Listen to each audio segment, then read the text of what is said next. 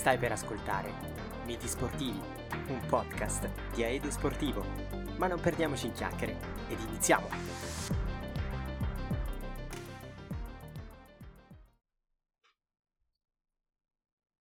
Inghilterra 1966.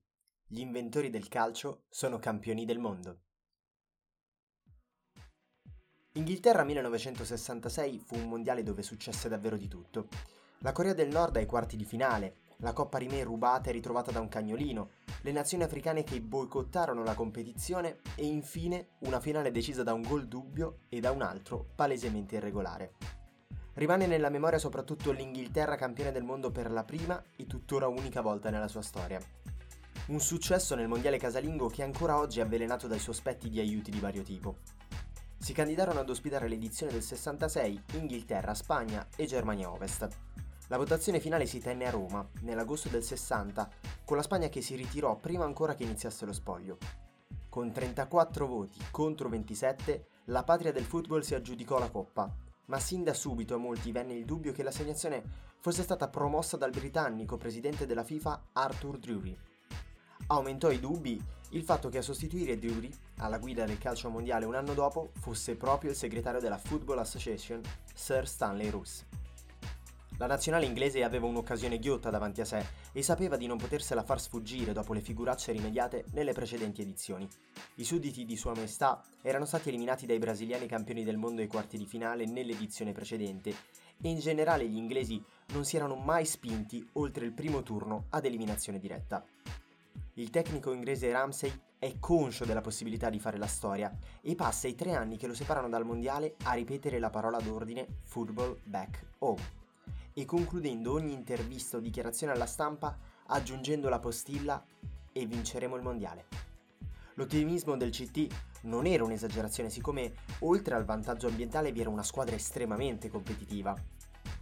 In porta Gordon Banks, forse il miglior portiere della storia inglese, in difesa il capitano e libero è Bobby Moore insieme a Jackie Charlton e nel ruolo di esterni Ray Wilson e George Cohen.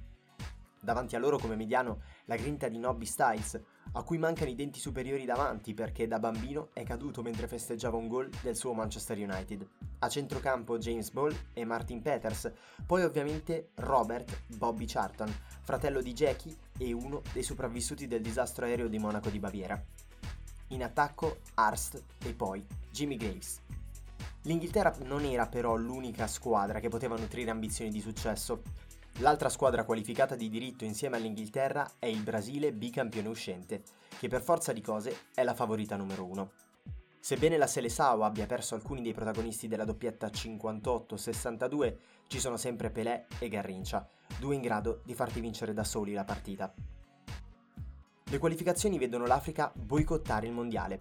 La motivazione è che la FIFA ha scelto di non garantire un posto certo ad una nazionale africana, ma questo dovrà essere guadagnato con una partita di spareggio contro la vincente della qualificazione asiatica.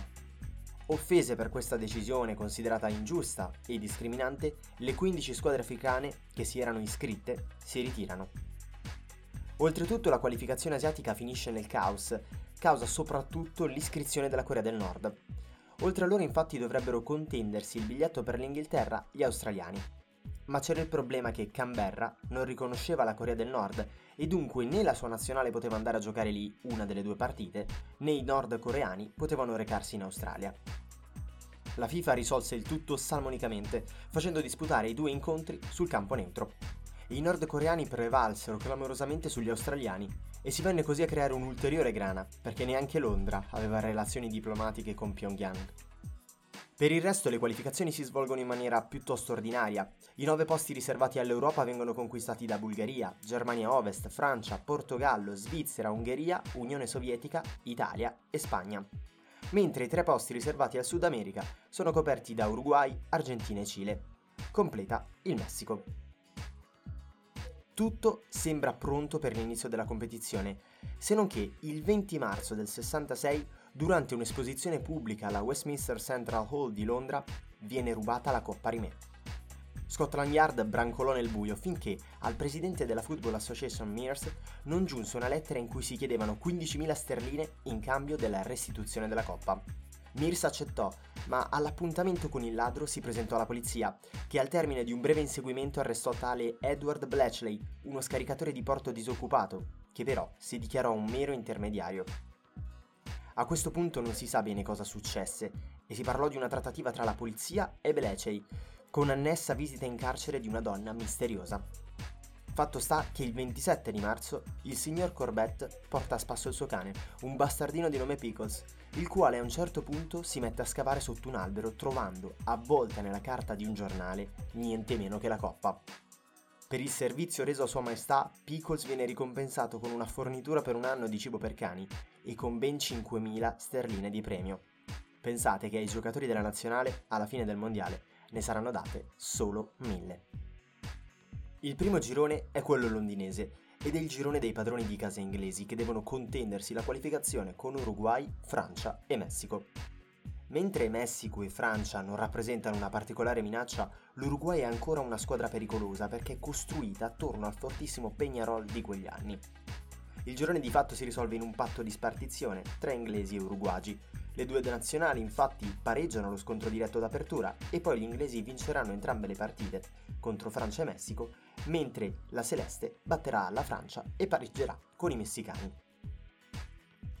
Il secondo girone invece dovrebbe essere più combattuto, ospitando la Germania Ovest, l'Argentina, la Spagna campione d'Europa in carica e infine la Svizzera.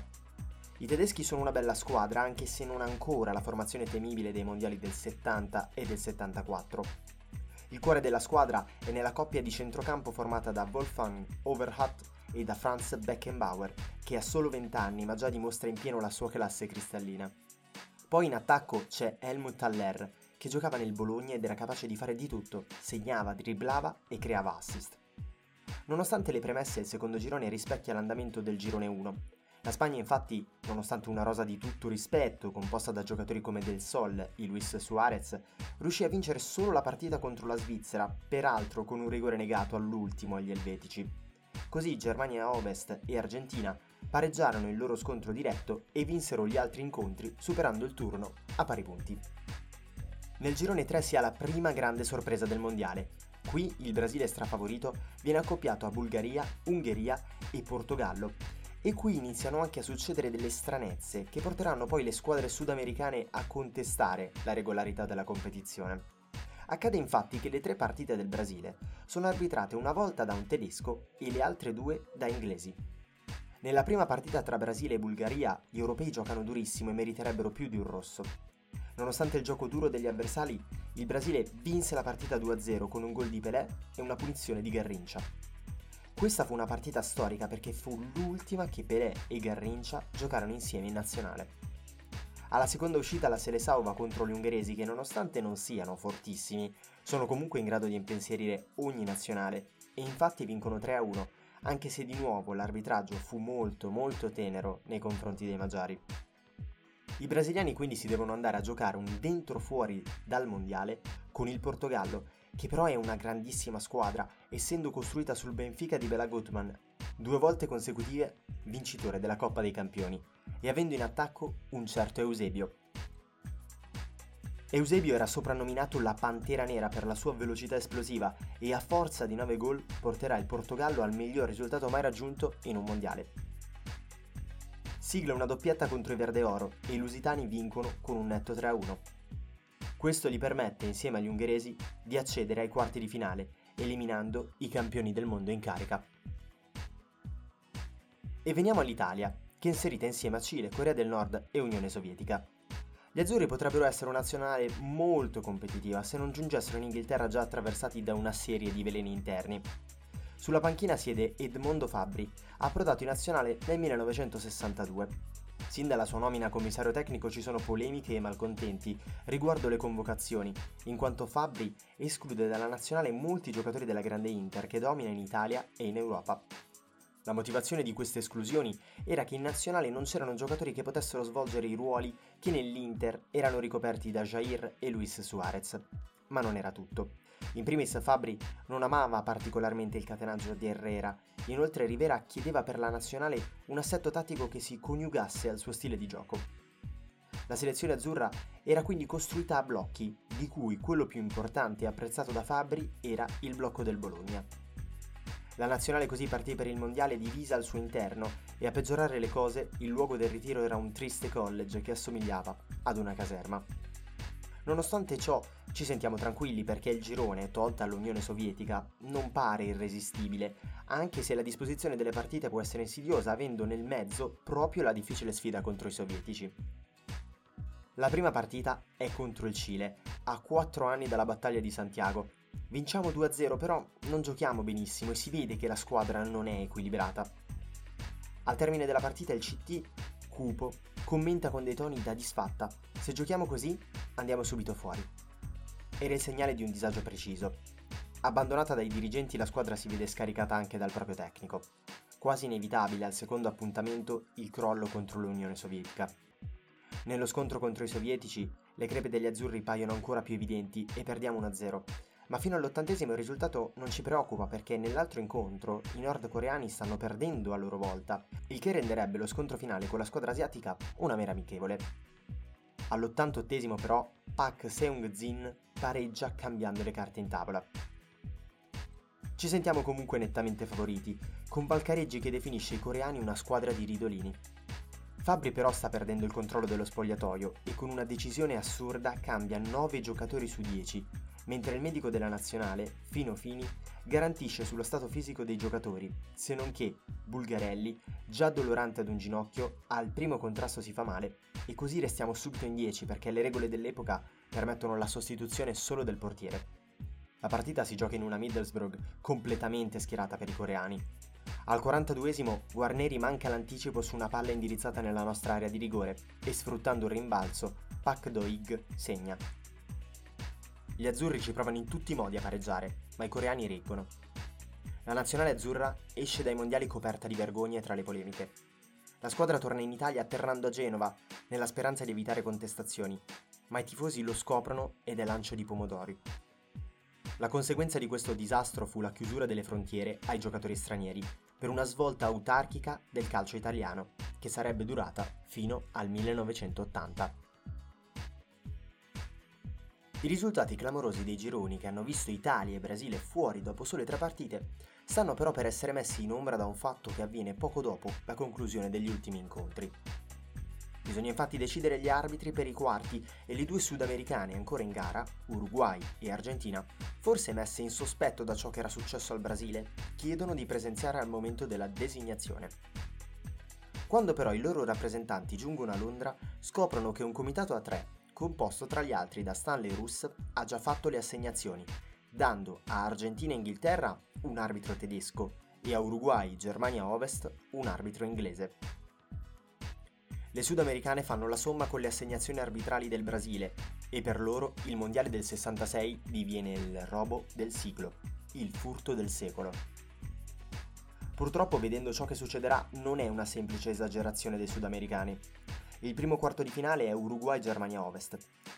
Per i primi dieci minuti gli uruguagi giocano da soli e a un certo punto su un fallo non visto dall'arbitro inglese, sul rovesciamento di fronte Aller segna gli uruguayani a questo punto perdono la testa e si fanno espellere in due, ma anche in inferiorità numerica reggono fino al settantesimo, quando Beckenbauer mette dentro il 2-0.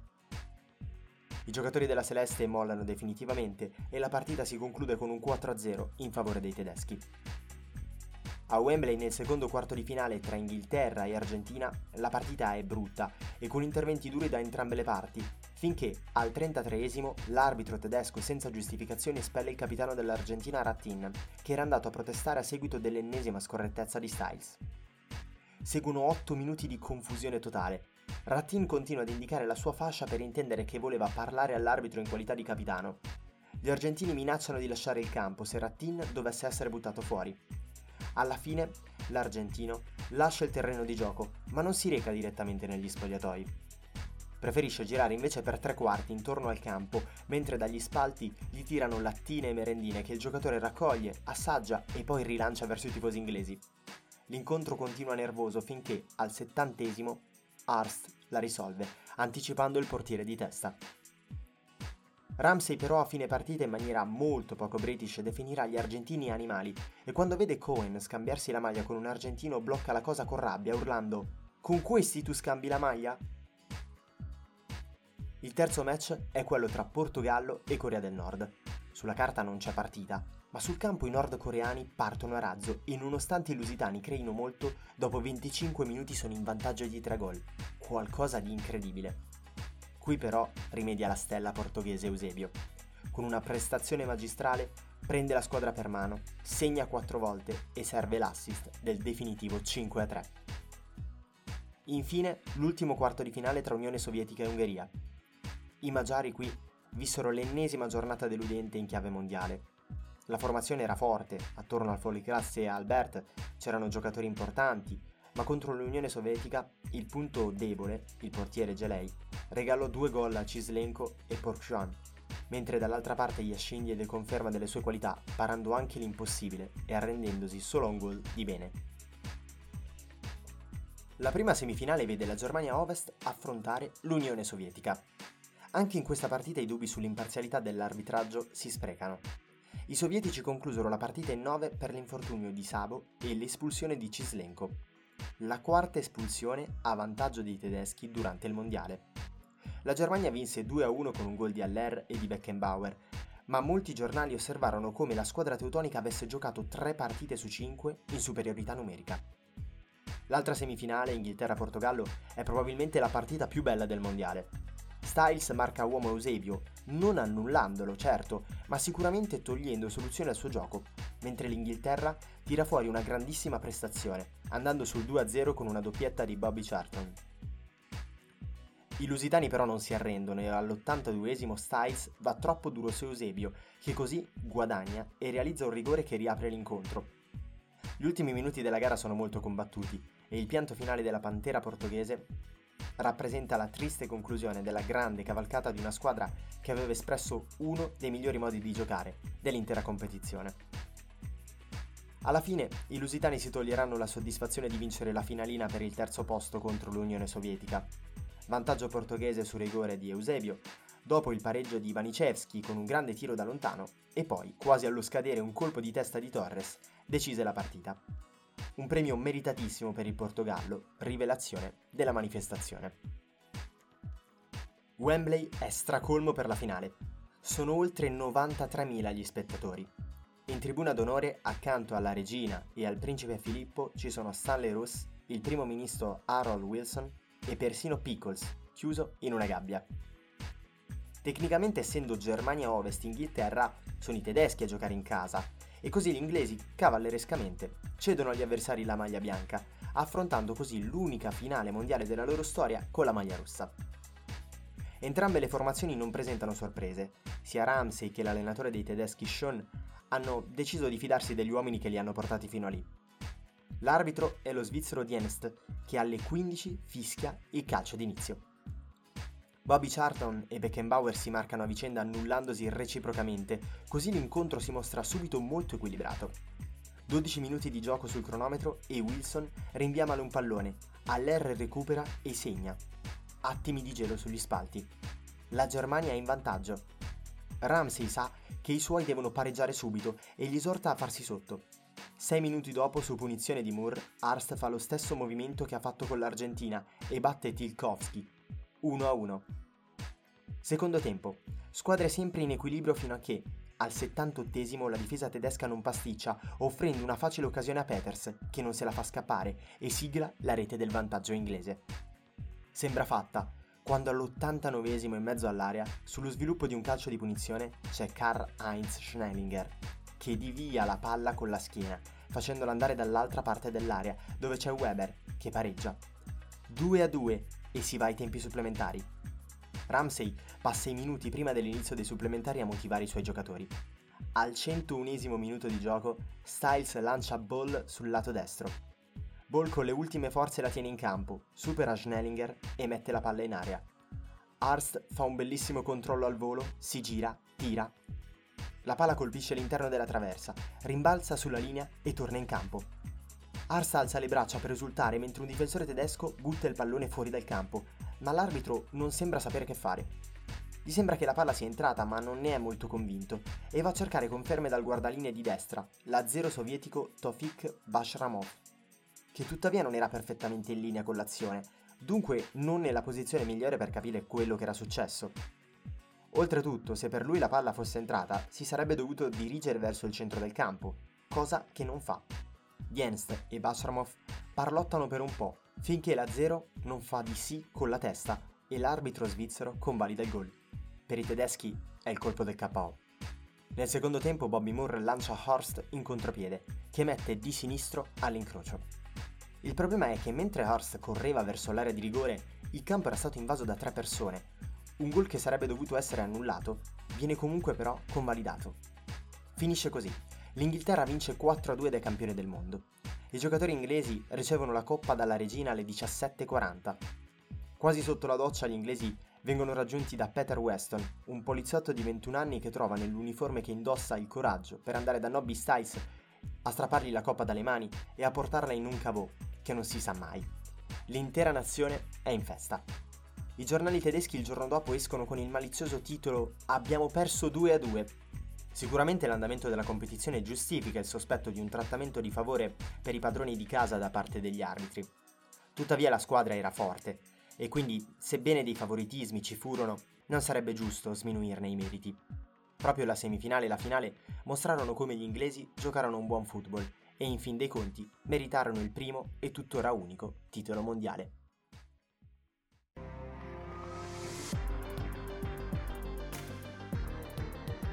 E per oggi abbiamo finito. Se il podcast ti è piaciuto seguimi e attiva la campanella. Mi trovi anche su YouTube e su Instagram. Alla prossima storia!